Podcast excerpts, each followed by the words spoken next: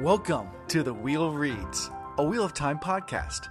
Your hosts are Alan, Chris, and Ian. This podcast is safe for first time readers with no spoilers. This week, we'll be covering the prologue and chapter 1 of The Dragon Reborn, Fortress of the Light, and Waiting. Enjoy.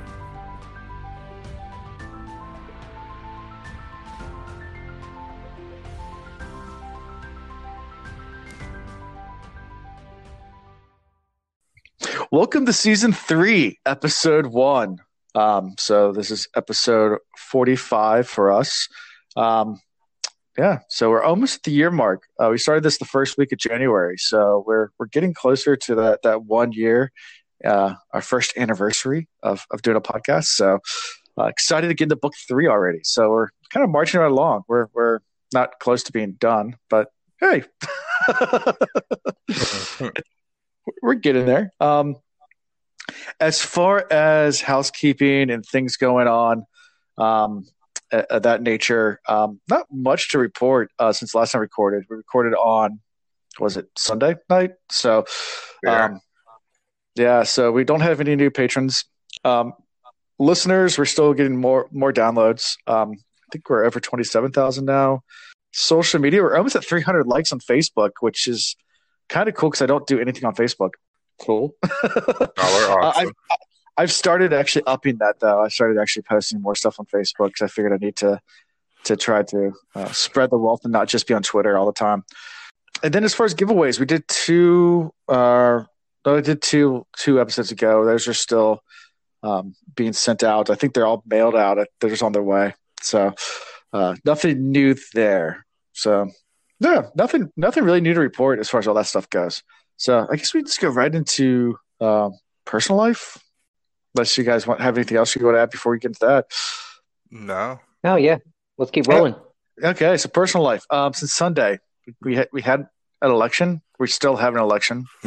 Uh, it's it's not over yet, at least as far as I know. I haven't checked. Um, but that's uh that's all. That's really I mean, that's that's pretty much been all that's new. There's nothing else going on in my life. It's- You got to put new around or air quotes around the new because there's really nothing new about the election. It's we've been stalemated for a while, and Hmm. man, Sure. worst case, this could be like another month. Oh, Who God. knows how crazy they're going to get? Yeah, I don't, I don't want to think worse. It's yeah. Anyways, and that's why I'm glad we have this podcast and things like this, so we can stop watching the stupid news every now and then. It's so aggravating. True. I agree. Well, hey, so um, my world. So I was bragging about how awesome my weekend was, and hanging out with the kids, and bonfire, and four wheeling, and trouncing through the woods. And this time of year, generally, I can stop worrying about poison ivy because I'm pretty allergic. I've I've got it many times as a kid. Uh, but what I didn't factor in was that, and it should have clicked when I was still wearing shorts. Uh, the weather's been abnormally warm for this late in the year. We, we've got, well, shoot, We haven't had our first frost yet. haven't had our first frost. So, uh, forgive me if this is a bad term. We called them Indian summers growing up. I don't know if that's is that a bad thing to say now? I don't know if it's Like PC when or the, not. when the summer runs late.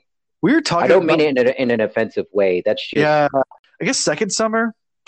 second summer. There we go. Second It- Uh, summer is coming. So, anyways, point being, still All right. hot. The you know the poison ivy is still pretty active out there and green and oily, and I got it everywhere. Uh, and we were up all night long, and I peed multiple times. We were out there, so I got it Mm. everywhere. Oh no. Um, luckily, I was able to telework uh, for the rest of the week. I, like I was okay Monday, but then by Tuesday after I voted, like the blisters were just everywhere. Uh, so I'm hopped up on steroids, but I can't go to the gym because people will freak out because I'm covered in blisters. Um, so I've just been eating lots of steaks. Mm. Like I, I ate a New York strip and two little filet mignons wrapped in bacon tonight, and pistachios. That was my freaking dinner. That's so. awesome. Not Yeah. really. I'm I'm gonna put on like another twenty pounds by by the time I'm done with this. But anyways, yeah. Way to go, prednisone. okay. So what's worse, um, poison ivy or jellyfish? Down, down, below. Uh, poison ivy, definitely Okay. worse. yeah, because the because you almost have to stay naked and let it air out. Uh, Mm. I, I guess I've been able to do quite a bit with teleworking. I just close my curtains and all that jazz. But uh, Yeah. when you put on the shorts and underwear, like if you sweat at all, Mm. it, it makes it worse and sp- yeah, spreads and itches more, and it's not Mm. cool. You just got to stick a fan on it and Okay. rub, rub some lotion on it. You know, I was just about to say you probably lose a lot of protein that way. that's one way to burn those calories. Yeah. Uh, there you go. All right. How about you, Chris? What's going on? Oh man, so we're still dealing with the mold situation at the house, and I'm Hmm. now in another house. Like this is like the revolving year of me in and out of other people's homes. Eventually, I'm gonna settle like another year or two, um, and I to jump around so much. But um, you know, I had somebody come out, and I didn't have somebody come out. Somebody came out. The owner sent him out. I thought it was a mold guy, like I've been asking for and he was checking on the structure of the home. I'm like, what purpose do you serve? Um, I mean, I understand if there's moisture under the house, then that could be indicative of other issues. So it was good thinking for that per- purpose. But I'm like, I just, every time I walk in this house, within 30 minutes, I have a headache, which means there's mold, which means I need the situation resolved, or else I got I got to move again. So Yeah. I am now Hmm. set up. I'm like two days behind on everything. So, you know, being the normal me, multitasking through my life and enjoying every moment of it. Sure. Okay. That sucks. It is what it is. Yeah. Chris, Mold? I um, I don't actually. In a way, I envy you, but not at the same time. Like I did the couch surfing for a couple of years, and then I threw in like eight months on a boat, almost a full year on a boat, Mm. and it can be fun. But when you're when you're trying to settle down, also in career and school, that hopping around makes it very difficult. So Yeah. yeah, I'll pray for you, brother. Thank you. Yeah. So as far as predictions go, um, since we're getting a new book, rather than just five predictions from the end of the books, I don't think we really had any new predictions per se. It was more just wrapping everything up, and and a lot of stuff just was revealed. Um, I just grabbed a few from our that we haven't revisited in a while. Um, just kind of go over those, unless you guys have some you want to add. Uh, feel free to, but I just you know grabbed a few. Um, so one was that Rand is Land's nephew. Nah. Nephew, Mhm. Yeah, that was that was one. That that Rand yeah, was we, we, Land. we were we were we were spitballing there. Mm. Okay. Uh, another one was Moiraine was uh, HBIC. Yep. Head bitch In, in in charge. her own way, yeah. Yeah. yeah. Um, Perrin's going to become werewolf. I hope so. That'd be cool. uh, Moiraine is Black Ajah. And Rand and Elayne are going to be in a relationship. That was when they when Rand first fell in. You guys predicted that. Fell into the garden. it's a it's a low percentage, but I won't count out Moiraine being Black Ajah. I know that sounds crazy at this point, but I won't I won't rule it out. Yeah, that's not really a thought Okay. for me anymore. Moiraine is the savior Okay. of life. All right. I, I could take that off the predictions if you guys want. Or Ian wants to keep it on. Yeah, Chris wants to take it off. yeah, no no need to bring it back up. If if I read something moving on that leads me to it again, I'll bring it up again. But it's such Okay. a low percentage. Yeah. All right. And we'll, we'll take that off the list for now. It might come back. We'll see. Um, so yeah, let's jump right into this prologue, which um, it's one of the it's it's a good prologue. Uh, it's it's really continuation, I think, of the prologue from last um, book. So last book, remember the prologue was the the Dark Friend Social, um, and I feel like this is the prologue that just kind of attaches to that one, and we'll get into that. But um, it's called the Fortress of Light is the name of the prologue, and the icon is the sunburst of the White Cloaks. So we didn't talk about the name. Um, I don't think in the last one. We said prologue chapter one. So um, you guys learn what the Fortress of the Light is during this chapter, but it's it's the Yeah. head place for the White Cloaks. Happy to be here. Very excited. Yeah. All right. So we start we start this chapter off with a prophecy. Um, it's just like uh, a lot of books do start with that. Um, or the end with the prophecies, or from something from the fourth age, or something like that. So uh, I don't know what you guys thought about that prophecy. If you guys took notes on I it, did or not take notes. Can one of y'all read it? I don't have it in front of me.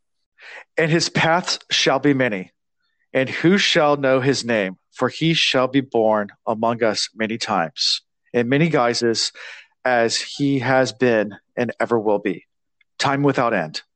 His coming shall be like a sharp edge of a plow, turning our lives in furrows from out of places where we lie in our silence. The breaker of bonds, the forger of chains, the maker of futures, the unshaper of destiny. From the commentaries of the prophecies of the dragon, Jurith Dorine, the right hand to the queen of, of Almoren, 742 after breaking the third age. So, yeah, so it starts with the prophecy. Do you guys have any thoughts about that prophecy? So I, I do. Our last guest host, um, eh, the the the prophecy or whatever that was read at the end, Mm-hmm. um, she she made a point about how the tone was different, and mm-hmm. so I kind of took note of that this time also. And then I started thinking about all of the different ones. Um, and then I started thinking about how you know we just read about how different stories as they go on from place to place and generation to generation. You know, some of the details change, but then some of the main characters same stay the same way. And then we have prophecies about the dragon that are in, in different ages because some of them are third age. And Right. like, what age was this one? This one was third age or fourth age? Or this was this was third age. Right. And so the tone's a little bit different. So it's like we're repeating this cycle. We have very similar story, but just slight differences. And and the tone of it in a couple of these are very different. Like early on, it was like the dragon is like this doomsday, horrible, going to break everything. Uh, and then what we're getting end of last book and what we're getting to now has a more happy, hopeful tone. Mm-hmm. So, yeah, but this one isn't even completely negative towards the dragon or or whoever this person is that you know is coming to break the bonds and all that jazz. And Yep. I mean, yeah, a rough plow, but I know a few people that enjoy that. You know what I mean? Not necessarily a bad thing. Let me Uh, pour some more wine. Oh man. So then after that, it goes right to Pedron Niall, um, who's the head, the, the Lord Captain Commander of the Light White Cloaks, and he's in his chamber.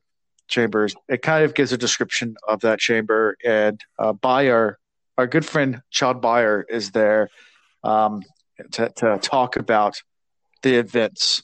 So let's start there. Well, I love the description of the the Lord Captain Commander. Is that this official title?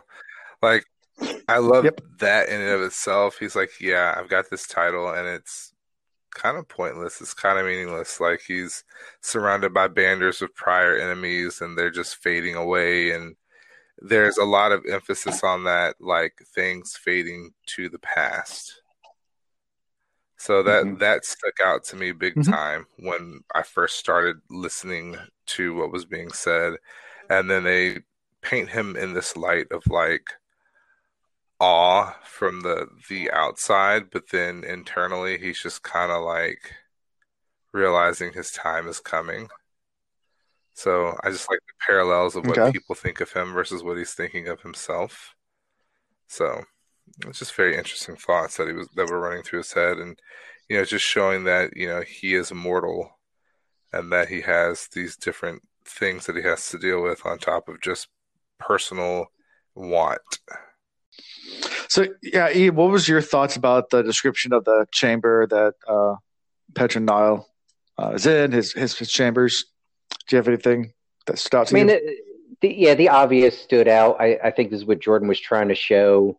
Um, and at first, I thought this was how all of the children of the light and all of the white cloaks, um, how they lived. But everything is very simple and practical and functional, but not focused on comfort.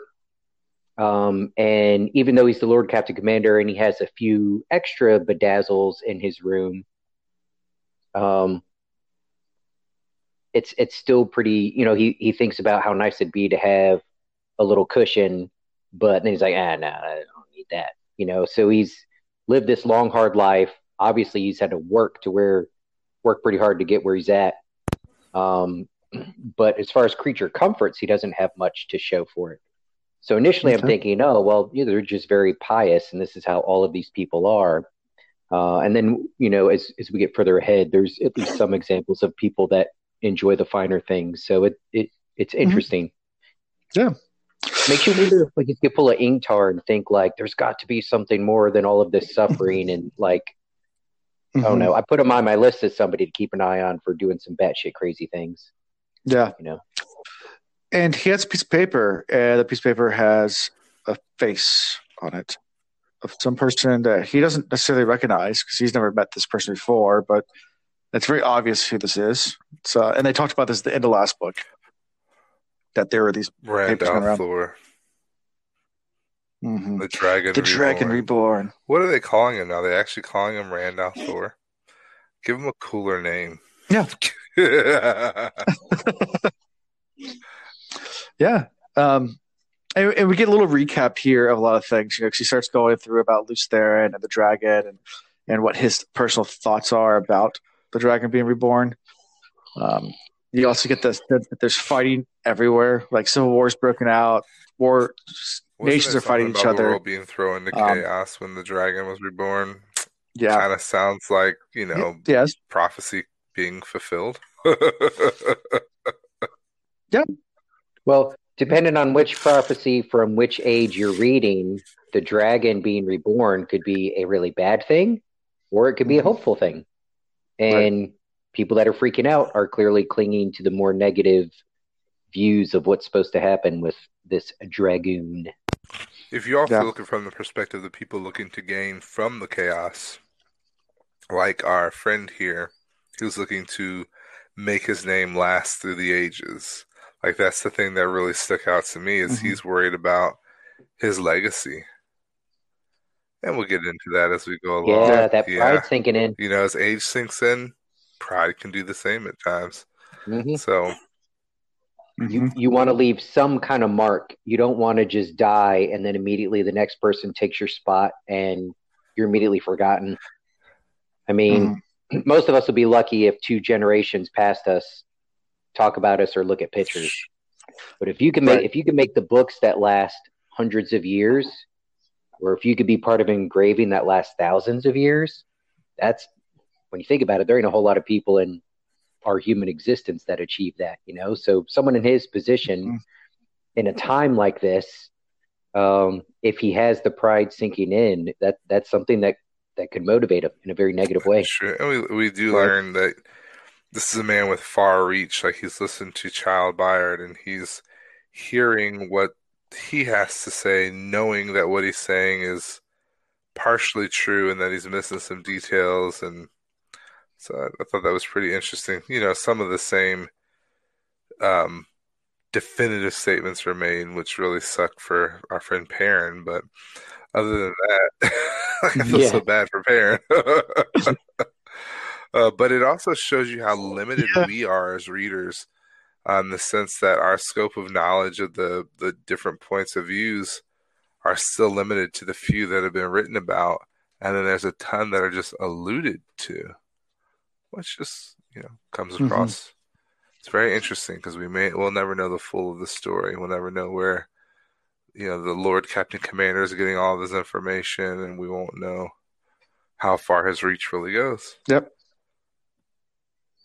Yeah. So I, I small tangent, and I'm jumping ahead six years from now. But at some point, Chris, you and I will be able to take everything that has been written in these books and actually have conversations about trying to piece it all together and see where all the dots mm. connect. and I can't wait. it's gonna be fun. Yeah. So now we get this report from Byar. He's talking to you know, and obviously, um, uh, Pedro, Pedron Niall is a little upset because thousands of children have died. Uh, thousands of the White Cloaks died. Uh, Byar said the Aes Sedai did it. Um, he said he saw it with his own eyes. Uh, and then he says, well, they repeat the three oaths. and said, well, obviously they don't follow the three oaths, so you know the Aes Sedai must serve the Dark One. Um, and that Seanchan are Dark Friends too, and Pedro Niles, well, it doesn't make sense. Like, why, why would they fight if they were Dark Friends? Like, why? It, it does like there's stuff that's just not adding up. He's yeah, he's, he's getting information from all over the place, and he's trying to really make heads or tails of it all. Like, who are the real enemies here? And like I said, we we do have these mm-hmm. this missing piece, and you want to throw in assumptions that are being made. So it's kind of mixing things up. And the biggest, right. you know, missing piece is the reality that Seanchan are real mm-hmm. and that they have their own set of Aes Sedai, and they're not really Aes Sedai. They're just, you know, the collared ones. So. Right, but from the White Cloaks perspective, yeah, they don't know that. That's why I have so much yeah. confusion. Is mm-hmm. that that simple fact right there? So, I, I think this is something that when I was younger, I would have gotten angry about reading. Like, you know, how could you totally misconstrue and like f this up? Like, clearly that's not what was happening. Um, but th- this is something I've been very stupid about growing up, and I, have had to get older to understand that um, the truth isn't just the truth, and you know, it's not like this is 100% the way things are and what happened and everything else is a lie like everybody has a different perspective that eh, their version of the truth is based on where they're standing and what they see but it also is based on how they've been raised and what they already think they know and what their morals and principles and and everything is so when you add it all up, I guess that's a long way of getting to the point you're making, Alan. From his perspective, mm-hmm. he's not telling a lie. He probably would would you know wager his life on the the news he's given right now, and he'd he'd mm-hmm. swear mm-hmm. that you know this is Tar Valon, you know, waging war, um, and and swear that this Perrin guy is somehow behind it as a dark friend. And as the reader, we're screaming, we're like, no, that's not it, you moron. But mm-hmm. that's that's his point of view that's his perspective that's what he saw and he's filling mm-hmm. in the gaps of what he doesn't know with what he's been raised on and and the fears that have been instilled in him you know so it's it's shitty but right this happens all the time if we have lawyers out there that work in family court good good god that's that's something i've had to swallow everybody's got their own version yeah. of the truth you know it's yeah crazy What what's the old saying? There's three sides to every story. There's the one side, the other yep. side, then the actual truth. So yeah, pretty much. yeah. So I'm, I'm less yeah. mad about reading this. Disappointed, but not mad. Yeah. So um, yeah, and and he also reports that Bornhald was the one who pushed the Seanchan back before he met his demise, which we know as readers is not 100% true. Um, but yeah, they're going to take credit for it. The Seanchan fled, so the White Cloaks did that. You know, they, they won the battle, uh, despite they lost thousands. Um, and at this point, Niall, um, Pedro, Pedron Niall dismisses Byar um, and tells him to go ahead and, and find Dain. um, uh, uh, Geofram Bornhald's son, to give a message. And before Bayard leaves, he says one more thing. We were betrayed by a young blacksmith named Perrin for the Two Rivers um, that he had met this dark friend before and he saw him there and he has to, he, he must have something to do with all this. And then Byar leaves. Poor so, Perrin. Even though yeah. parents had some cool side stories and his development as this wolf brother, very cool, right? But still, from the beginning of the story until now, he's just been along for the ride and he slung his axe a couple times. I mean, there's been moments, mm-hmm. right? But in sure. the big picture of pushing this storyline along, he's like, well, I mean, Rand's going, so I guess I'll go. And then he's like, well, Rand's being a bitch, so I'm going to hang out with Mat. And then, but he's still just kind of going along with the flow. Well, now he's he's about to get sucked in, like, yep. and at no fault of his own, you know. Mm-hmm. I feel like we're going to see a lot of uh, unfortunate uh, yeah, yeah, really cool shit come out of Perrin in this book. Right. So, between uh, anything else from this before we move on to the next character coming in? No, I'm excited for the next character. Padan Fain. All right. Yeah. But, yeah, but before before him, Uh, before Oh, before yeah. before anybody else, you have uh, Yeah, you know, we can Carrington. kill him and be done with Uh, so so um but before that then uh niall is thinking about he got a little internal mon- or dialogue in his head about um that it must be all fake dragons. Aiel have been spotted um, outside the waste. The sea folk are all looking for something the great hunt has been called ogiers are meeting um Aes Sedai are marching towards uh, this guy named Tai Taim um, up in Saldaea who must be a fake false dragon as well um, and that was a false dragon Falme. He thinks the, last battle has to become insane. Um, and that's kind of his thought process. All this stuff going on can't just be coincidence. I actually, I love, I think this guy's pretty wise and smart, good reader of people. Uh, Niall, his first thought, he sits down and he's like, What's the big deal about this Perrin guy? Like, why does he hate him so much? I mean, Yeah. there's dark friends. We run into dark friends all over the place. There must be something specific about this relationship between Byar and Perrin. Uh, And Mhm. at least the way I read it, he's questioning more of Than Byar's Perrin intentions himself. than Perrin's agree. actual I dark agree with you friendness. entirely. Yeah, yeah. Like he is really Mhm. he's That's- trying to determine whether or not it's Yeah. worth going after Perrin. And he's like, ah, it's just one more name to add to the list. W- We'll put the name to pacify, and just in case, you know, kind of like the FBI does, but we won't really. Yep. Right. And then we get uh, Jacob Carridin comes in. He's one of the questioners. We had met him last book. Uh, last book, uh, Jacob Carridin, uh, he was he was the one who gave Bornhald uh, the orders to stay away from Falme and just go hunt random dark friends on Almoth Plain. And Bornhald disobeyed Jacob Carridin's orders.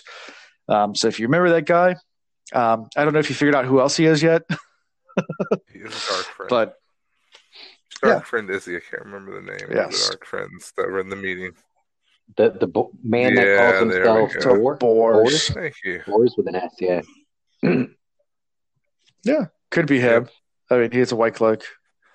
He is a dark friend. Hmm, But he's also a little bitch. Satan. I mean. Yeah. yeah. We'll get to You're right. That's a I later like the way he view, walks but, uh, in yes, with he's so back. much stilled calmness, like he is in charge. Like the minute that he walked in with Mhm. that type of an air, I'm like, this is a man that's dangerous. And if I were in the Lord Captain Commander's seat, I would definitely have a really close eye on him. Which it seems like he does. Like this Lord Captain Yeah. Commander, Mhm. like he seems to be on top of his A game at all times because he's like, yeah, I'm gonna bring this dude in, and Mhm. he always speaks to me almost as if we were equals. So let me make sure I Mhm. feed into that for a little bit and then put him in his place. Which I I, I like the Lord Captain Commander Yep. for that. And out of this chapter, he is by far my my favorite character. Yeah. So yeah, he does. He does kind of prop him up a little bit, talk about the good things he did do, but then kind of gives him a hard time about not going to Falme and helping Bornhald. And he's like, "Well, Bornhald disobeyed me. He was obviously a dark friend." And Niall is like, "Well, the Seanchan were dark friends, right? And you're saying Bornhald dark friend, but they fought each other, right? So why are the dark friends fighting? each- the- Their story doesn't make sense. Like none of it makes sense. Like it's not logical. Either he's dark friend or he's not a dark friend. It doesn't make. It's like it's like, well, you know, the plots of the dark one can be, you know, whatever. Uh, it's like whatever. I'm not buying it. It's basically uh, uh, Niall, uh, Pe- Pedron Niall's not buying it. And he realizes that he's Um, got a card here. He's like, I'm going to take full advantage of this situation. I'm going to make this man work for his his lies, for his incompetency. Mhm. So again, Lord Captain Commander, man after my own heart. And then he he realizes the Right. opportunity to, you know, essentially become a monarch. Like he's looking to take over everything. So he like comes up with the plot. He's like, you Yeah. know, I know you're screwing around. I know there's something iffy going on. I'm all right with it. But this is what I need you to do. Yeah. If not, I'm gonna kill you in your sleep. Yeah. So you really got two choices. Like do what I tell you to do or die. Yeah. hmm Yeah, but before we get there, like he does actually, you know, talks about Seanchan and says, uh, I guess Carridin's logic was the reason why the Dark Friends is for two reasons. One, no one can cross the ocean, therefore they're lying.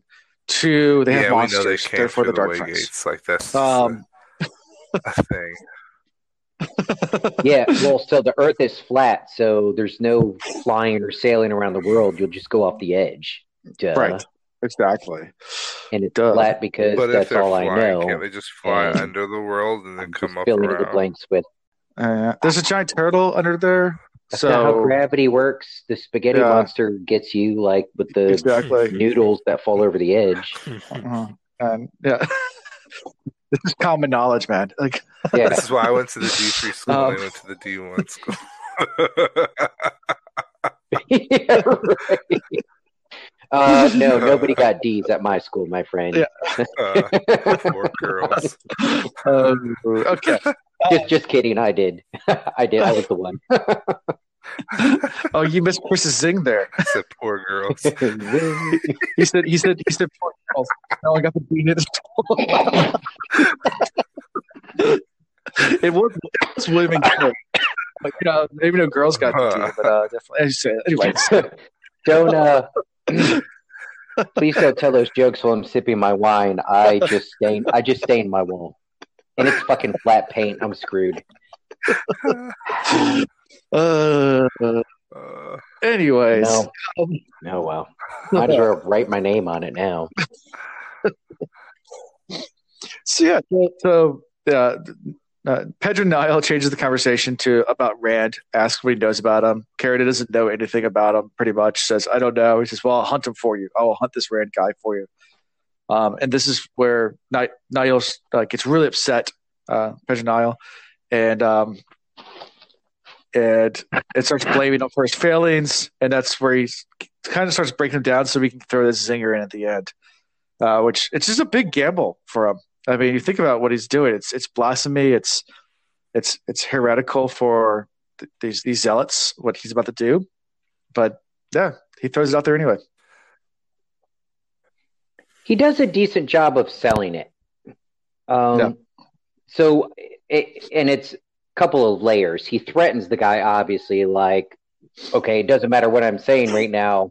Either do what I'm going to say or do what I'm telling you. Or look, even if something happens to me, I've look, I've already given your name to somebody who's going to take care of you and your freaking family, right? Mm-hmm. So, but then he also sells it with the story about letting the lion loose or whatever, and more. It's more like, uh, I don't want you to kill him yet. Let's Yeah. get the people to fear him some. Let's let some chaos happen, and then we come in and knock some heads together. And then because we saved the day, everybody's going to listen to not us. the United States. Yeah. I will say, yeah, yeah. Well, hmm. well, when we as, have as, to- as a military Like- officer, yeah. sometimes we have tactics, sometimes we don't. Um, but okay, so I made a note at this point. Uh, so remember early on, I, I kind of questioned him, like, okay, because of where he's at, and he's having these prideful thoughts. Maybe we have to be concerned of what he's thinking about for his personal glory. But then, okay, when he suggests pretty quickly that we need to keep this dragon alive, uh, I start thinking about all these spy movies where like shit's hitting the fan, right? Um, but then you have the old dudes on all the different sides that have been in the game for so long that they they have like these back channel communications where they dial each other up and they're like, "Hey, yo, my pres is thinking about doing this, but uh, blah blah blah blah blah." So I'm thinking maybe this guy, uh, the Lord Captain Commander, actually has some communication and connection with various factions out there. Maybe even he's connected with Moiraine and he knows what's going on. And so he's just playing his part to try and keep Rand alive. Like he was just very quick to want to uh, defend Rand or this new dragon or false dragon or whatever they're calling him. Um, so, anyways, I got, I got suspicious here in a good way. Like maybe you know maybe there's some future friendship that we're going to learn about. maybe. And at this point, that's where uh, Niles, Ni- uh, President Niles uh, dismisses him after this. Says, "You know, you have your task. Go, keep Rand safe, kill the Aes Sedais that oppose him, and if not, I'll kill you. Bye. Get out of here. So now he has his own personal white cloak army even- that he knows nothing about. He's collecting armies from all sides. hmm Pretty cool. Good strategy. Yeah, and then after Carridin leaves, enter our good a, a new person, right? Yeah, Ordeith, Pat right? Fane, Just, my uh, this new guy? boy. the most hated since book one. He gets around. Nah, in book one, I never could have thought in a million years that he would become everything that he is right now. I knew he was going to be a hated character, but for him to be like on top of the world, like he's been in the middle of or met with all of the main bad guys that we've seen so far, or good guys pretend bad guys pretending to be good, or really just the power players. I don't even know if Padan Fain could be considered good or bad at this. He just Yeah. is at this point. Yeah, It's so he's also like he's made a couple bad choices, but he's like this horrible victim of uh various dark entities. So I don't want to say I feel bad for him, but you're also like, oh man, that sucks. Like what happened to him. I guess you do feel bad a Mhm. little bit. I will say I, I'll have to go back and re-listen to it. Uh, and I certainly didn't think Padan Fain would turn into anything like what he's become, or probably will become. But I do remember getting a bad vibe just in his character in general and his willingness to stretch the truth and switch his stories up just in such a way to you, you know he he craves that attention uh and just his physical presence he just seems like the guy that would do whatever say whatever to get people to like him to you know find control where he never had it Yeah, something to that effect so yeah yeah he, he's definitely Sure. playing into that and then some yeah. Yeah, so Ordeith means wormwood in the old tongue, and and and Ped- Pedro knows it's a fake name right away. Like who would name themselves Wormwood anyway? Like that doesn't any sense.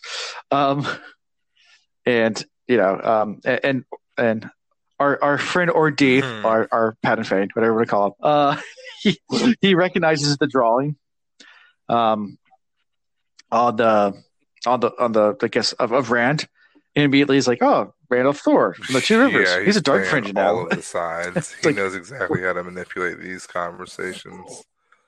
It's like Yeah. two, and then and Pedro Pedro now is like two rivers. Why does that keep coming up? It's in the middle of nowhere. Like, why did you like? It's like he's like, what do you? He's like, and and Ortiz like, what do you mean? He keeps coming up. He goes, yeah, like I was talking about another guy from the two rivers. He goes, would it be Mat Cauthon or Perrin Aybara?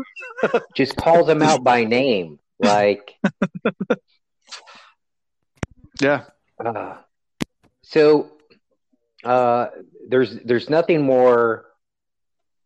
Um, I don't know what the word is. I'm thinking powerful, but it's not that. But like when you jump in a conversation where the person or persons think they're the only ones who know about something, think they're talking Mhm. about something that is such close circle, and then you just drop facts that they already know and then some very casually Mhm.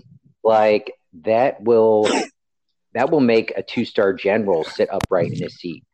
Um and and i've and i've done that where they assumed i didn't know and um i gave them what they knew and then some. And yeah so this is um pretty pretty cool the way our long nosed fellow here is very casually taking control of the conversation and putting himself in a position of influence and power. Completely agree. definitely. I'd love to be in the room where you drop that knowledge on somebody. So yeah, Because I um, can see like the smirk on your face, like, yeah, gotcha. I, I only I, I'm I'm generally the quiet guy in the room, but when I go to talk, that generally means that there's something significant to say because I'm I'm not going to speak and make a fool of myself. So I, I save it. It's only once in a blue moon, but when I do it, it kind of gets everybody back on track. All right. And then we end this scene with with uh, Pedro Don saying, you know, hey, we, we probably need to make plans to do something about the two rivers then after the snow clears from the winter. So, dun dun dun. Looks like there might be a something yeah, happening. Two gonna rivers take everybody later. through a time We'll portal. see. They're gonna jump. Ah, yeah. Mhm. There you go. And then go Wouldn't back. it be horrible if would it be horrible if like that's when Tam finally decided to go find the boys and ran and like he left? Because if if they show up there, if Tam's there and we got uh parents dead, I mean there's there's potential to put up a resistance, you know, or or maybe use the geography to their advantage. But if Tam's gone, they're fucked. And the way these stories are written by an You author know, like all their this, that's, Manetheren blood that's is going to be gonna get. unlocked when an approaching Hmm. army comes, and they're going to rise up and fight against and win. Okay. unless unless Nynaeve's trial was actually showing a true vision of what's going on, and there's nothing but a bunch of bitches Or left maybe all the the two women will begin channeling. A lot of possibilities. Yeah. I'd like to see Yeah. Tam find another sword and dice him up. There you go. Yeah. Hey, you you brought All it right. up, Alan. This is your tangent.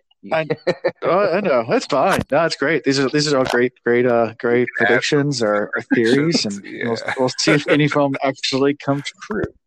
you can tell. Can can I say? Can you tell? Like at the end of the last book, a lot of what we had info on, like, really came together. And Yes. then there was a couple chapters after where they were, you know, Jordan was getting ready for not just the next next book, but books to come. Mhm. I don't know about you, Chris, but I almost feel like I'm starting over in my understanding of what might be happening in the future. Like, Yeah, I, I'm I do starting from feel the scratch same. again. Like it was refreshing to end Mhm. book two because it was like not as many questions, but then so many more questions. It's okay. I got the, and that makes absolutely no sense, and I think that's the whole purpose. Mm-hmm. Like Jordan's like, on a feed. He's like, I want to feed you enough Yeah, it totally to makes make sense you to feel me. good about your life and to make you want to buy the next book because you have everybody bowing down to Rand al'Thor. So it's like, does he accept his calling? Does he go? of course, like that's first thing. Like, welcome to the camp. Well, I'm I'm skipping ahead. Excuse me. Anyway, Yeah. like yeah, Yeah. he draws us right in, like Yeah. in the last page of the book.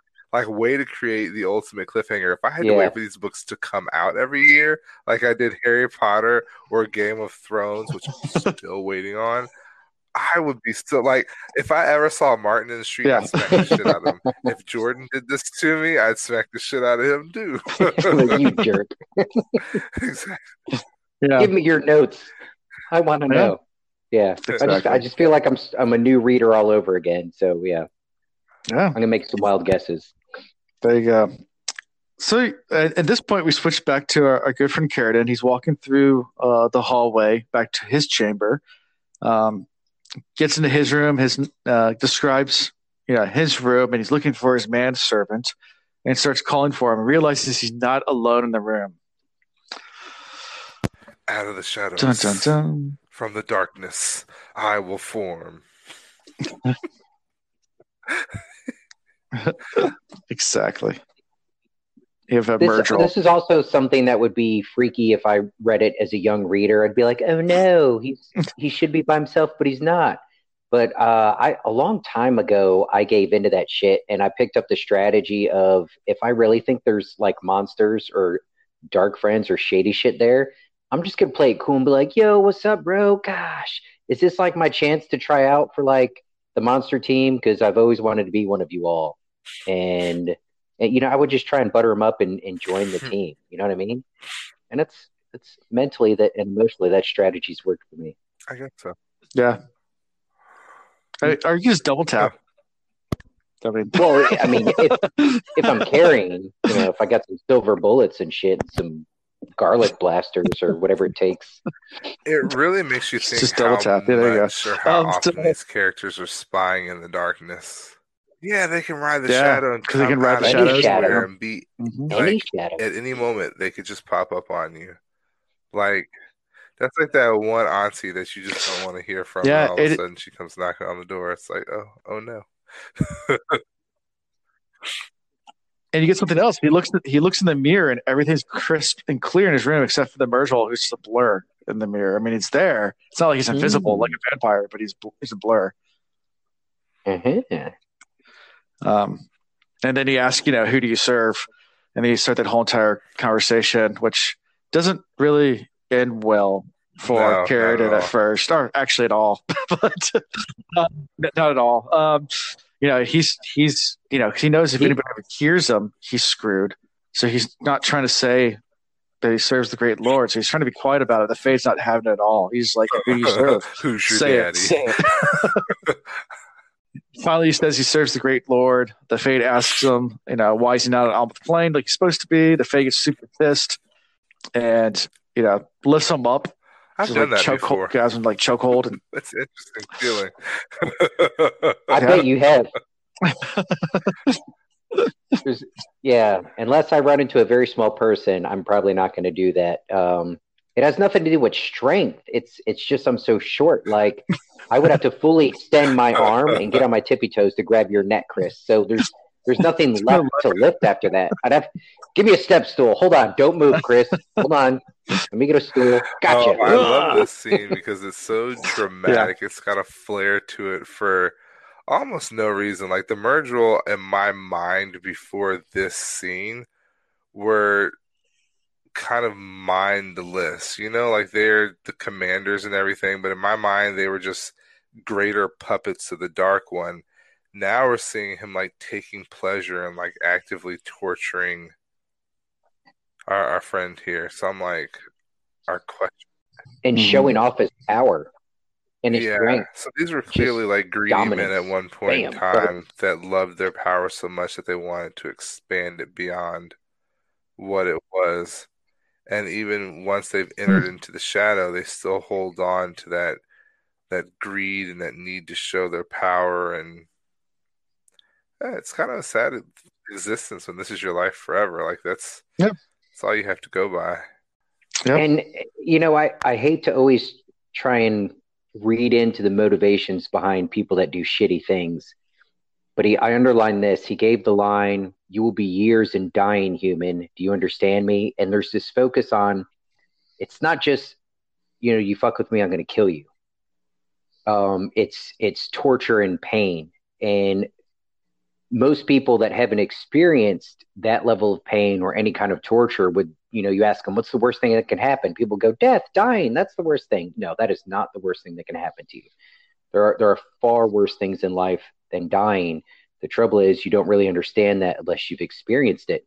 So someone giving those type of threats of, you know, I'm I'll take away everything that you love. I'll bring about like the most excruciating pain that you can imagine and you'll have hmm. to endure it. Eventually you'll die, but you're gonna go through this shit. You got to think like that's coming from somebody that has lived that type of torture and pain and suffering. Well, no, I, I, I Not that I'm trying to, you know, feel bad for a, a I completely understand what Yeah. you're saying. Like you, you can live in these moments. We had that conversation, like when we when we were back in March and April and everything. You live in these. You can live in moments of like depression, anxiety.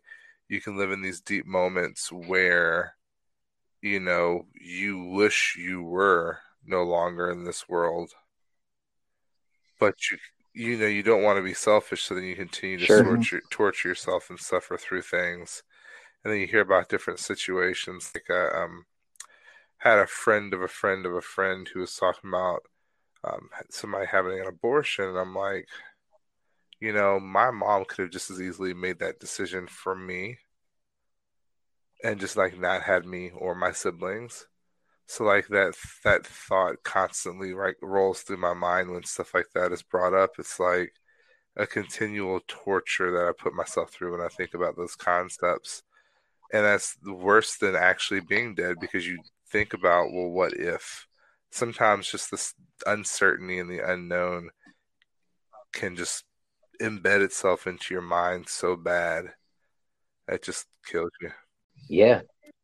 There, there's there's some mental torment and torture out there that's that that's far worse than death. Death is it it Mhm. happens and then you either move on to someplace else if that's the thing, or Yeah. you don't. But either way, pain's over. Like I mean, I mean anyways, I, I don't want to go down too dark of a hole. Um, but yeah, I actually for for a brief moment, like I, I read that and I was like, I thought to myself, man, what did what did this what did this fade go through to like feel this way to to know like what what pain is like that? Like, poor guy like i kind of want to sit down on a sofa with him and have a beer and talk about talk about life. Like have you ever thought about like not being in the shadows? Well, then you want to you gotta just you know must come really on. feel sorry for Come on Pat home. and Just step out for a minute. Well, I, I hinted at that. Let, let's think about it. He's just look at his physical characteristics, right? So, probably as a young child, he might have been picked on or bullied. It's not like physically he was in a position to stand up for himself. And then at one point, he was given an opportunity to choose, be like, all right, you can be everybody's little bitch that they kick around and push and tease or whatever or you know you could come work for me and you know i'll give you a position of stature whatever. And we could disagree with that decision but that decision makes sense to me right? Like his his life might not have been that great beforehand and he makes that one little bad choice for good reasons. He just wanted to be able to feel good about himself and it took him down this path of torture and abuse and conditioning to to just try and be a tool for the dark one to be a hound. And then when he tries to break free from that he has this run in and uh what is it Shadar Logoth and and the the blending with Mordeth and everything. And it's just taken this twisted turn. But it all comes down to this like yeah maybe selfish decision but not really selfish decision. He just he just Yeah. wanted to have not have such a sucky life. Hmm. Poor guy. and now Mhm. he's like, And then we More have this evil poor than Inquisitor evil, or evil. Questioner. Where did I get Inquisitor from? I think that's from Harry Potter. So So we they get, call we, himself- we, they call we get him, and you know, I I want to know. yeah, He almost seems trapped in his role too, which really sucks. Um, for such a steely guy, he Mm-hmm. became a, a, a biatch quite quick. Yeah. I mean, well, we've got so he has he has Pedron Niall Nail on one side saying he has to keep Rand alive or he'll he'll die, or he has to kill Rand, or every month he doesn't kill Rand, a family member of him his will die until there's no family members left, and then he'll be taken to um, Shayol Ghul and we know that the and dark, the, tortured the Lord for of the Dark, or months until whatever, like he he prefers people just as dead as he does alive. So there's no escaping this one. honestly, it's not even a difficult decision. If you told me what it doesn't matter what it is. If somebody told me, all right, option A is you die, or option A is your family, your children, everybody you ever loved dies, well, I would take the option where where I die. I would still try and dodge it and fight it, but thi- this this seems like seems like easy choice for me. Yeah. And then, yeah, Carridin does agree, and the fade's gone, and he turns around, just disappears into the shadows. And his servant comes in. He's pissed. He slaps his servant around, which kind of weird. Yeah, I guess, yeah. Um, takes it out on his servant, um, and then demands paper and pen to send a message, but thinks what message to send. And that's the end of the prologue. All right, so Alan, I don't want to go total cycle analyzing, but we're we're here. We've been doing it. Um, you say his servant walks in, he just slaps him around, and you think that's weird. That's not weird. That is that is a reaction of somebody who is is completely out of control, but Mhm. wants to be in control. He Yes. has all of he has all of these people trying to force him into a decision, and he feels like he's not able to decide on his own. He feels like he's in an impossible place. He's desperate to be in control. He's emotionally uh, immature, so he he acts out with anger and physical violence like that. I don't know. You if you if you It sit back and watch people long enough, that shit happens all the time. Yeah, you know, yeah. I'm not excusing it, but Yeah. I, I get it. It it makes sense to me. And th- these these are little nuances that I think Jordan. There's no way Jordan accidentally wrote that in there. Right. There's I mean- super smart and wise and understanding of just humanness, and and he writes that in there, and I think that's fantastic. Yeah. forces you to look at it. So, overall thoughts on this chapter? Anything Jared, we missed? what we were talking about. I don't Yeah, know. no, no, no. No, I think Anything good. we missed? Anything? we didn't really delve into the whole how is Padan Fain Well, he can everywhere and travel, no nowhere sort problem, of thing, and I don't have answers for the that. Darkness he does is not impact him traveling through the, the ways. The ways. Is it just the ways? Can he shimmer? Is he Ooh. our guy from the original No, I don't prologue? think that's the like, case. Mm. like he's something there's- different. I don't. I'm not saying Yeah. he can't Yeah, yeah. shimmer. That part. I think I'm there's not, I'm something very unique to. about this turn of the wheel. Um, He can shimmy, you know, just not shimmer. Right, he's missing the R. He hasn't learned the, the power of the R yet. Yeah. uh, Anyways, So, yeah. I have no guesses He's there. I little just brought it up because that's a question I have. Like, how's this dude just getting all up in every? Mhm. He's getting in everybody's stuff. yeah. He's everywhere. When you need mealtime inspiration, it's worth shopping Kroger, where you'll find over 30,000 mouthwatering choices that excite your inner foodie. And no matter what tasty choice you make, you'll enjoy our everyday low prices, plus extra ways to save, like digital coupons worth over $600 each week. You can also save up to $1 off per gallon at the pump with fuel points. More savings and more inspiring flavors make shopping Kroger worth it every time. Kroger, fresh for everyone. Fuel restrictions apply. All right, moving on to chapter one. Waiting. That's what they're doing. Just just waiting. And, and the icon is the the two ravens. Um, which we get we get uh, not two, but a raven. So like yeah, Yeah, there's Sure. there's a nod to that. yeah. So there you go. So yeah. So as always, we start with a great paragraph, and I think Ian, you're gonna take it away, right? I got it. The wheel of time turns, and ages come and pass, leaving memories that become legend. Legend fades to myth, and even myth is long forgotten when the age that gave it birth comes again. In one age, called the third age by some, an age yet to come, an age long past, a wind rose in the mountains of mist. The wind was not the beginning. There are neither beginnings nor endings to the turning of the wheel of time, but it was a beginning. Yep. Dun dun dun.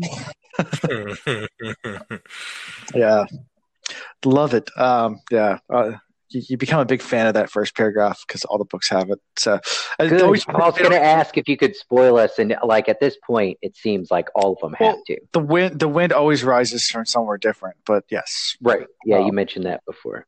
That's great. so so yeah, and and it follows the wind through the mountains of mist, and it comes to a a, a, a young soul Perrin sitting there shivering in the cold. Um, so when we left last time, it was around November. So we were going right into the winter. This this is right around the end of winter. So you'd guess probably next spring. So it's been a few months uh, since the end of the book. I just Yeah. kind of put time frame to it. It, And it um, felt like they've been hunkered down here for a while. yeah, and, and they've been waiting, and they're kind of getting pissed about waiting, um, because it's just they want to do something, and they're just kind of hiding up in the mountains, um, and it kind of describes the, the the mountains and mists around them, and that there's uh, a little group of Shienarans with him, about five, I think it's five of them, um, and he he just wonders what they're waiting for. Uh, you get a lot of recap too. Uh, Jordan will do this in the beginning of most of his books as it gets a little bit overkill at some points. But you got to think about it when he was writing these books, there was like a year, maybe a year and a half between the books being released. So they use these first few, um, you know, chapters usually to recap a lot of stuff that we already know. But kind of like Yeah, previous, previously on. There's that, and any good publisher, even in a long series like this, will encourage you to open your book in the first chapters uh, to a brand new reader, like they stumbled upon the third, the third or fourth book of the series. So you got to give them Mhm. something to chomp onto and be like, wait a minute, I need to go back from the beginning and start from Right. scratch, sort of thing. So there's, you know, Sure. there's that. You got to hook them. So Anyway, yeah, so, th- thoughts about this opening scene uh, about Perrin's shivering up the mountains, and there's some Shienarans, and they're just kind of sitting around doing, just waiting.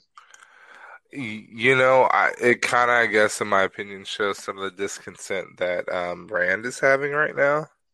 I know we're not Mhm. specifically talking about him, but we know Perrin has decided to kind of partner up with, well, Not really. Like he he at first left Rand, so now I'm assuming he's back.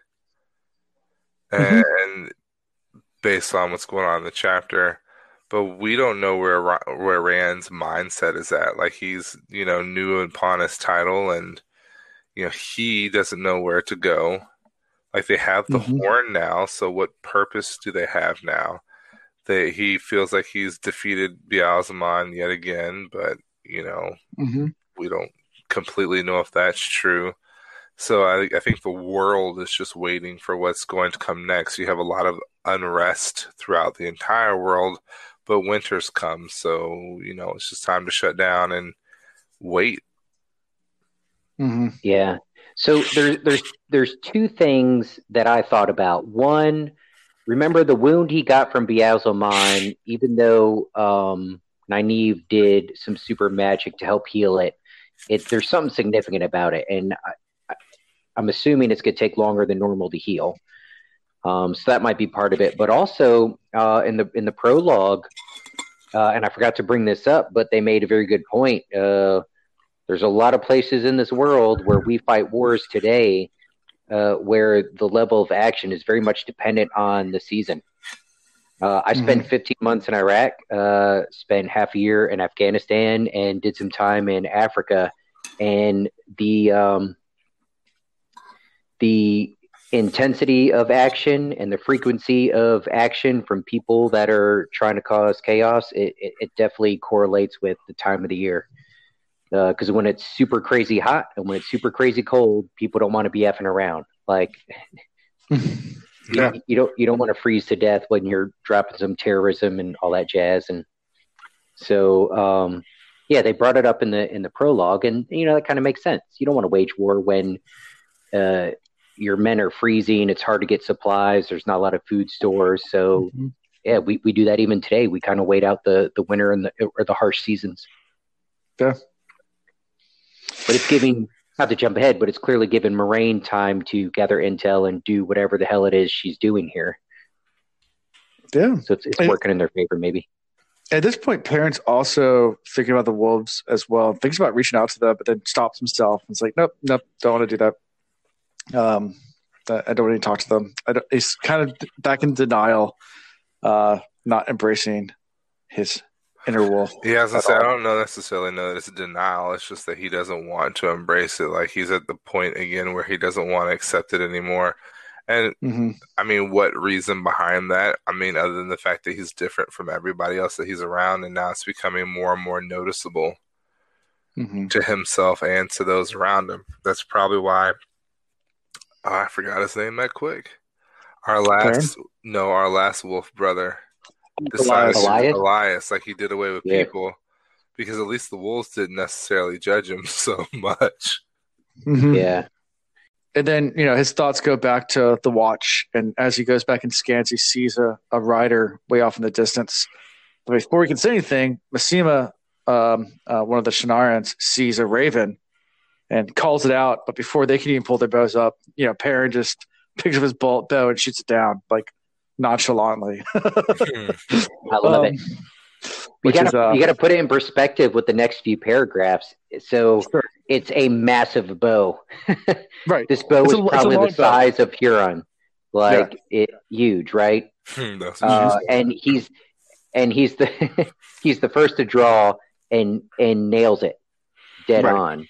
And this isn't even Perrin's primary weapon. I mean, at this point, we haven't heard a lot. I mean, I guess the boys of the two rivers they can all kind of shoot a bow, sling a rock, all that jazz, but. Perrin hasn't really been associated with it very much, and he just whips it out and goes, "Shapang!" Have you ever been ski? out. You've been ski shooting, right? Yeah, yeah, yeah. So when you're when you're trying to hit clays uh, with a shotgun, and that's with a bird shot, so it sprays. So like to hit it with a I, anybody here, if, if if anybody's listening that's never hunted before, to hit a bird in flight with an arrow from the top of a horse like With a longbow. with a longbow, it mm, yeah um Yeah, there's no sights. This isn't a recurve, nothing like that. That's that's that's pretty impressive. that's super impressive. Yeah.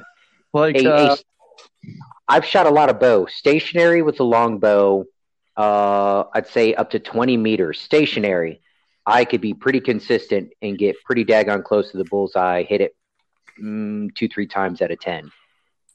Once you start moving the object or you get Mhm. further in distance, it's a it's a crapshoot. I mean, there's Yeah. yeah, but yeah, so.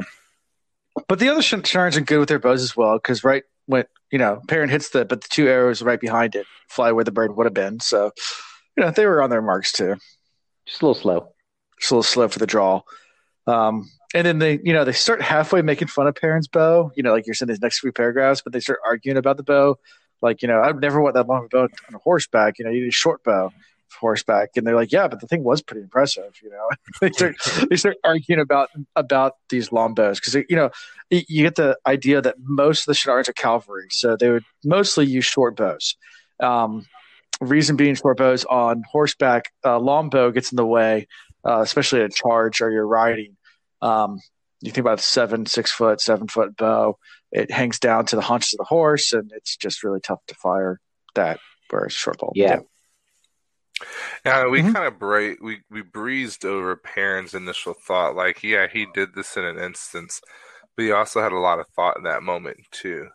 Mhm. He was He just did. like, it could just be a bird, but it may not be, and we can't take a chance. And we have this rider coming up on us, and we don't want this bird warning this rider about us.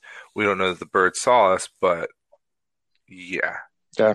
So, I, And, like, he starts, and he's wondering whether the bird can report, like whether they see through the bird's eyes or just go back to report. And so like he's thinking about his own ability and trying to think maybe they have the same Mhm. ability he has. Just Yeah, can they talk to Right. each other? yeah. Mhm. Well, and we know that the Although I- Ravens talk to them, but it's the how. right. Like, are there other people? I think like, the Shienarans made a good point. Mhm. If the Ravens could hive mind it or talk very quickly and send it along the line like that, um, there'd have been a lot more Shienarans dead in, in the blight. Yeah. You know, Hmm. uh, and that's, that's probably true. I Yeah. looked. I, I looked at the same thing, Chris. But then I started thinking. I was like, "Oh, well, you got to be careful holding on to that logic, because as easy logic when you're talking about a raven. What about if it's a random person that walks in, and you're talking about taking a human life because you don't want to risk them giving away where you're at? hmm You know, that's something Perrin would Yeah, suffer uh, a lot more on trying to, you know, figure I out. I agree. Yeah. Yeah. And yeah, so then you know they definitely go through the Perrin's logic or let's use Perrin's thought process around the bird, and then also uh, he thinks about the dark one himself, all the different names for the dark one. Uh, the wolves call him something different.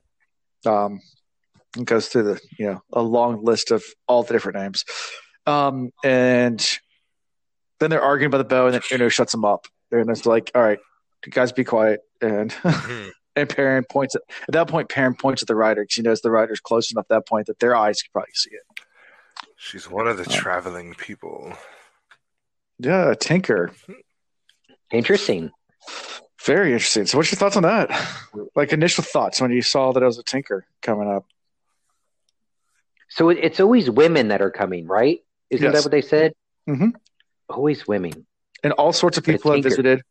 Yeah, and it talks about the different types of people that have visited. Like, there's been beggars and merchant women, and you know, from cl- different classes and different, you know, different. Uh, These are women that can channel, but we're region. never taught to channel. No I'm kidding. But- No, don't don't kid. Remember how we were talking before about how the numbers were dwindling, but then we learned about Moiraine and the Amyrlin, and they have like their secret plans and mission. So maybe for some time, Moiraine was actually making contact with these women, and instead of bringing them into Tar Valon, where they were at risk to, you know, being exposed to the various Ajah or the Black Ajah or whatever, she kept them where they were at hmm and and helped them just enough so that they wouldn't hurt themselves, but where they could still do good for her and part of her plan. Like maybe she was giving them Turkish delights, little silver coins along the way, and staying connected with them. Could be. maybe. Yeah. Sure. But see, the idea right here that the Shienarans don't like Tinkers that much because they're like Uno's like bloody Tinkers, like they're good for nothing. Like why why is a Tinker coming? and um, But and- we, we didn't get good vibes from the Tinkers um, from our other characters when we first met them. They're they're at least what they've been taught in the past. You know, Uh, They're just oh yeah, yeah. I mean, so yeah, everybody's distrusted Tinkers, but when we met when we met the Tinkers, they were weren't pretty as cool. Yeah, yeah. they're just pacifists. yeah, I was gonna say it wasn't necessary. It was just one of those things where they just they were not very impactful. They weren't really Mhm. putting forth any effort. They just wanted to be left alone. Yeah, and at this point, Perrin does lead them out of the thicket because they don't want they you know they think the rider might not see them, and yeah, sure enough, she is almost on them, stumbles, and realizes they're there. Um, yeah, Perrin they, they just a little inter, inter, interchange between the two to try to figure out whether you know she's a legit person, you know that's the person they're look, waiting for or not. Kind of testing each other out. Yeah, who, who are you looking for? Uh, she sometimes calls herself Moiraine. Okay. I love how that was a she sometimes calls herself Moiraine. How many other names Yeah. do we think Moiraine has gone through? Let's take a let's take a guess. yeah. We know- we We know at least one others. Uh, she went in Baerlon as Alys. Alys. Mhm. Yeah. How many do we think she has? Though I'm going to say she has ten aliases that we'll find throughout the next. it's very it's very polish of her. All things to all people. Yeah. there you Play the go. role.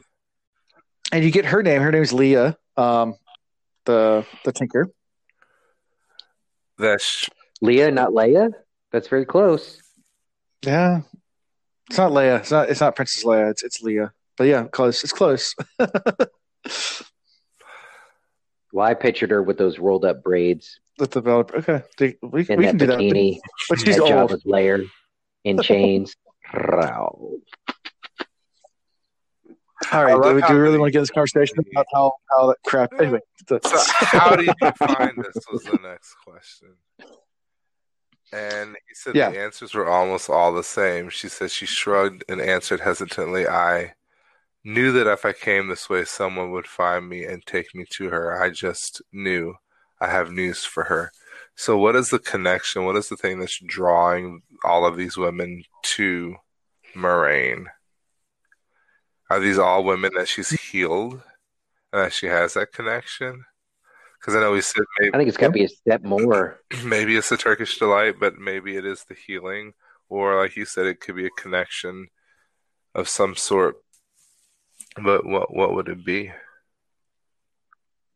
right. That might be one of those special gifts, you know, each Aes Sedai seems to have, and Ah, I didn't think about uh, may, maybe Moiraine's has to do with being able to build that type of connection that draws you in. Maybe mm-hmm. Mor- maybe Moiraine is ta'veren. I don't know. Yeah, Although Loial, Loial would have told us by now if she that's was. true. Yes. Loial tend to have a knack for these things. No, I love the, the interaction. Mm-hmm. He's just like, finally, he said, I was surprised to see one of the traveling people believe as you do. So he Mhm. just assumes that she's not against violence. And then she, Right. Then as Yeah. it right, and as they start walking back, they have a conversation about the pacifist philosophy, and Perrin gets immediately put off by it. yeah, she's like, it is possible to oppose evil without doing violence.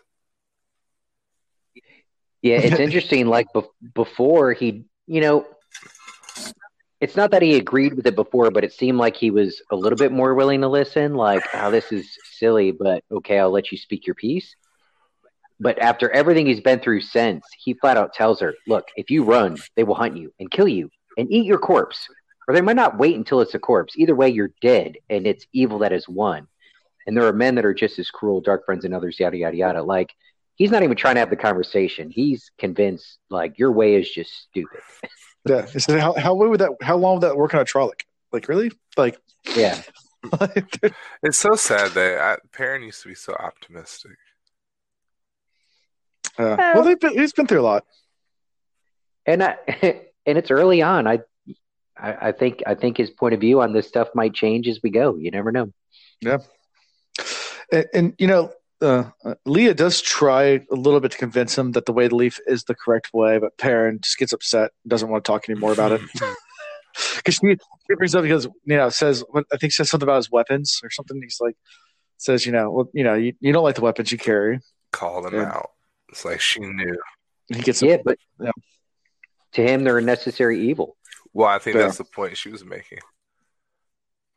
yeah. Yeah, true. Yeah, and you know it gets some more description they go over the mountains there's some like old statues that have weathered away that might have been a man and a woman but they're super old like they're nothing left really of them Our uh, Um, one of the, our Tang Sangreal or ter'angreal, whichever the ones, the big ones. Saw- saw really? unreal. yeah, the ones with the crystals. It's one of those. Yes. yeah yeah Wouldn't that be neat if that comes into play? and Or then what um, if it already I need to is, and play, that's what's helped 20 keeping him hidden? Yeah, right. and then as they get closer they start hearing bird calls which they got full hunger games here um, and start using bird calls to communicate we do that in our neighborhoods. Yeah. but the, the I guess the blue finch means that it's a friendly approaching. If it would have been what was the other one? Some kind of jaybird, but they would not have Yeah. been or um, they had different calls, different different different bird calls that, that meant who was coming. Yeah. Which is interesting. Yeah, it's got to have those uh, hidden communications, you know. Mhm. Yeah. And we we still we still use those. We use that in World War II, and we we Mhm. still use that in the military today. You Yeah. know, Yeah. you don't just scream, "I'm a friendly coming in." it's not always that simple. It does, doesn't that doesn't work? Flash, thunder. yeah. So, uh, and you get a description of this passageway into the tent, t- uh, into the camp too, which is a very, very easily defendable, um, like kind of like it was a canyon, a canyon, um, going Yeah. going in. Definitely narrows. hmm Um, and then you get the description of the camp. So they come around the corner. It's like a big bowl and like a little valley, and there's lo- little log cabin things, and um, you know it's kind of sparse. A stream running through. They're in a good. They're in a good spot. and amongst the trees Yeah. around the bowl stood log huts, not red so that the cook fires at the bottom of the bowl seemed to be the shelter. There were fewer than a dozen in sight, and not so many more out of sight. Perry. Most of them looked around the sound of the horses and sways of people there. It's not a huge encampment, hmm but it seems like you know a lot Yeah, of good people. And I got, got also got the cooking pots going. Nice little cozy Mm-hmm. outing. Like I can see. We should just invite everybody out and do a little outing like that. Just stay stay away from the poison ivy. That's the, there you go. Wait till it's thirty degrees out, Yeah, Yeah, a little bit colder. You'll have better and then he goes, "Welcome to the camp Yeah. of the Dragon Reborn."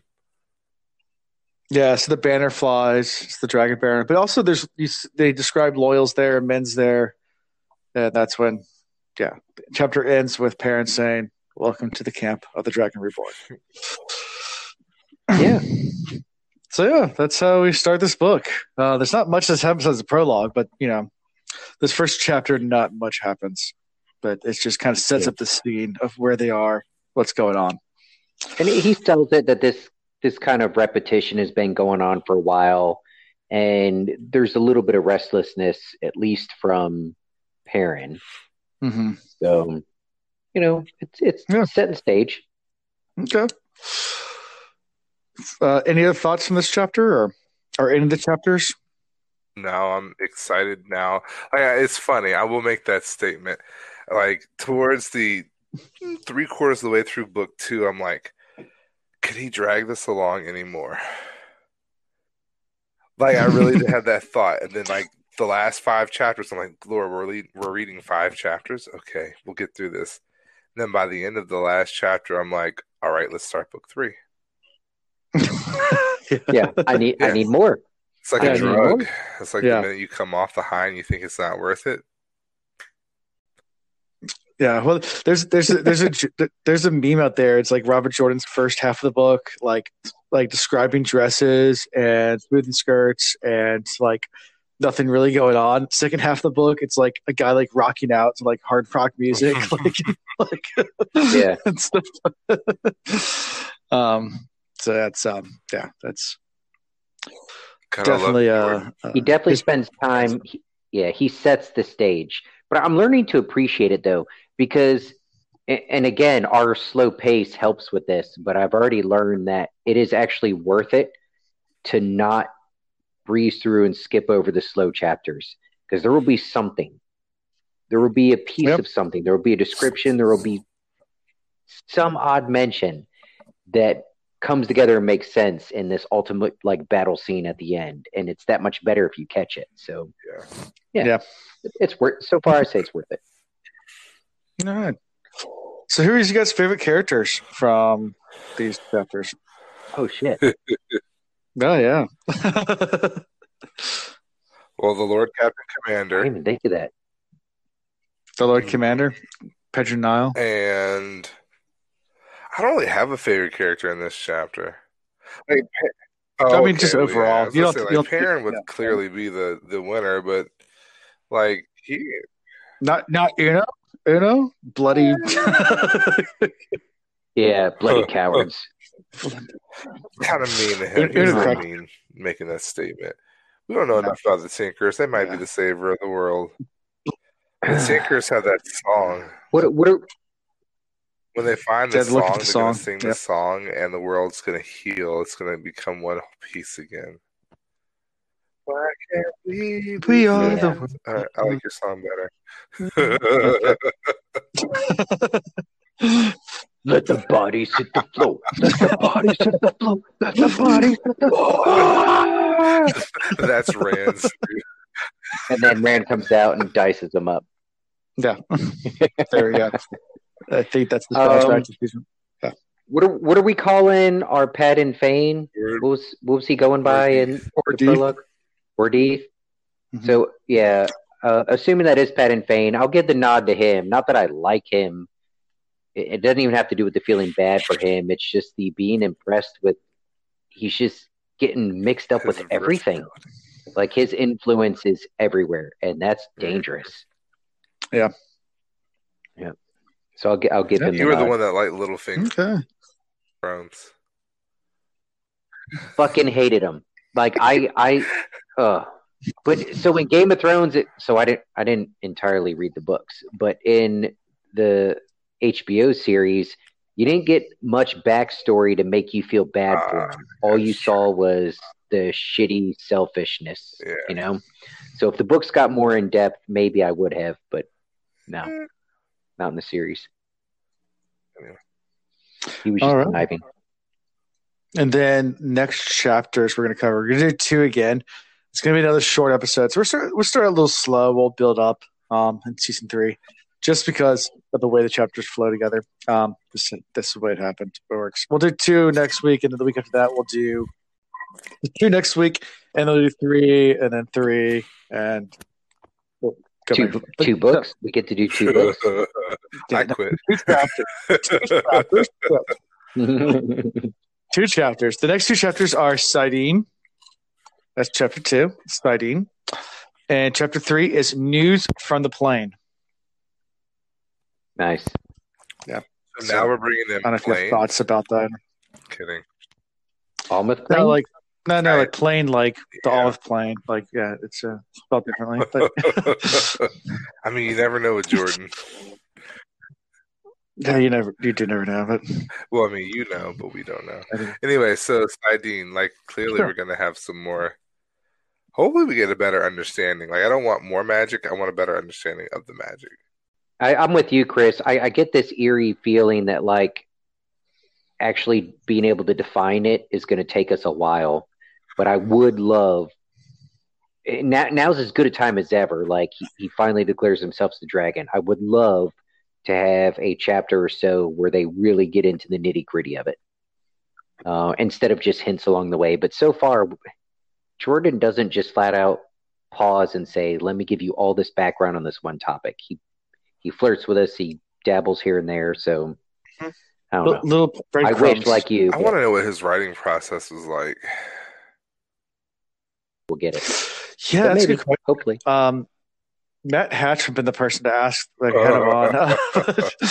Um, 'cause, I mean, he took tons of. I, I knew Raul Jordan. I mean, took tons of notes. I mean, that's that's well known because they pour through his notes all the time.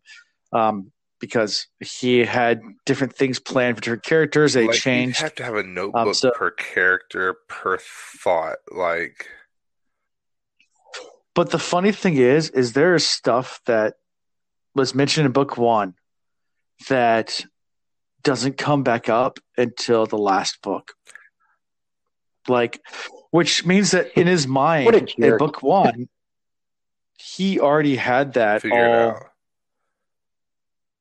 Out. Like he already had the whole That's what story. I'm saying. Like his word wall must have been huge, and he must have had all these little connectors all over the place, and he probably was like slightly crazy or something. But or at least, who knows? Maybe. it takes a certain level of crazy to get that much genius. So I've been appreciating the reading so far. So I'll go ahead and wrap Yeah. the episode up now. How it can be found, um, as always, uh, the same place we always are. Same bat channel, same bat time at the Wheel Read, Twitter, Facebook, Instagram, uh, the Wheel Reads at gmail.com is our email. The wheelreads.com is our website.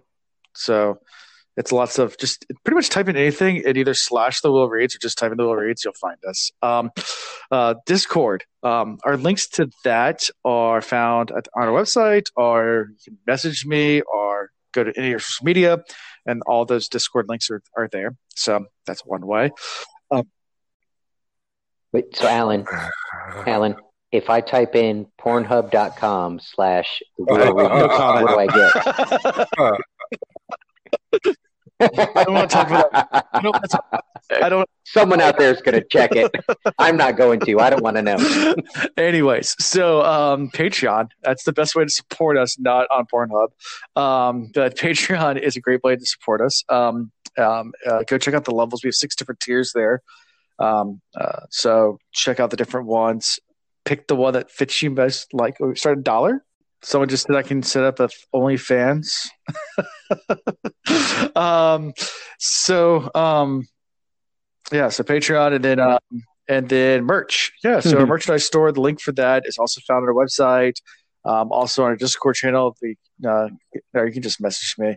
Um, that's New Creations by Jen slash collectible slash the or something like that. So it's a little bit more of a harder uh, website to memorize, but just uh, click on the links that you can find on the thegreatblight.com or on our website. Um, they'll take you right there. So um, uh, a good place to buy our merch. Uh, otherwise, just feel free to like us um, on whatever platform you listen to us on. Um, uh, subscribe, write a review. Um, I checked the other day; we had like I think we have 23 reviews on Apple Podcast or something like that. Um, so yeah, so it's pretty Hey. cool. Um, they're all good. Um, people I don't know too. So I thought I'd just be like people from Discord reviewing me, but there are people on there that I don't recognize at all. So, um, but yeah, good feedback and stuff like that. So definitely enjoy reading through. Um, just just Google searched ourselves. That's how I found them. um, but yeah, so that's about all I have for this week. Anything else from you guys? Peace. Until next time. Thank you for listening to The Wheel of Reads. See y'all next time.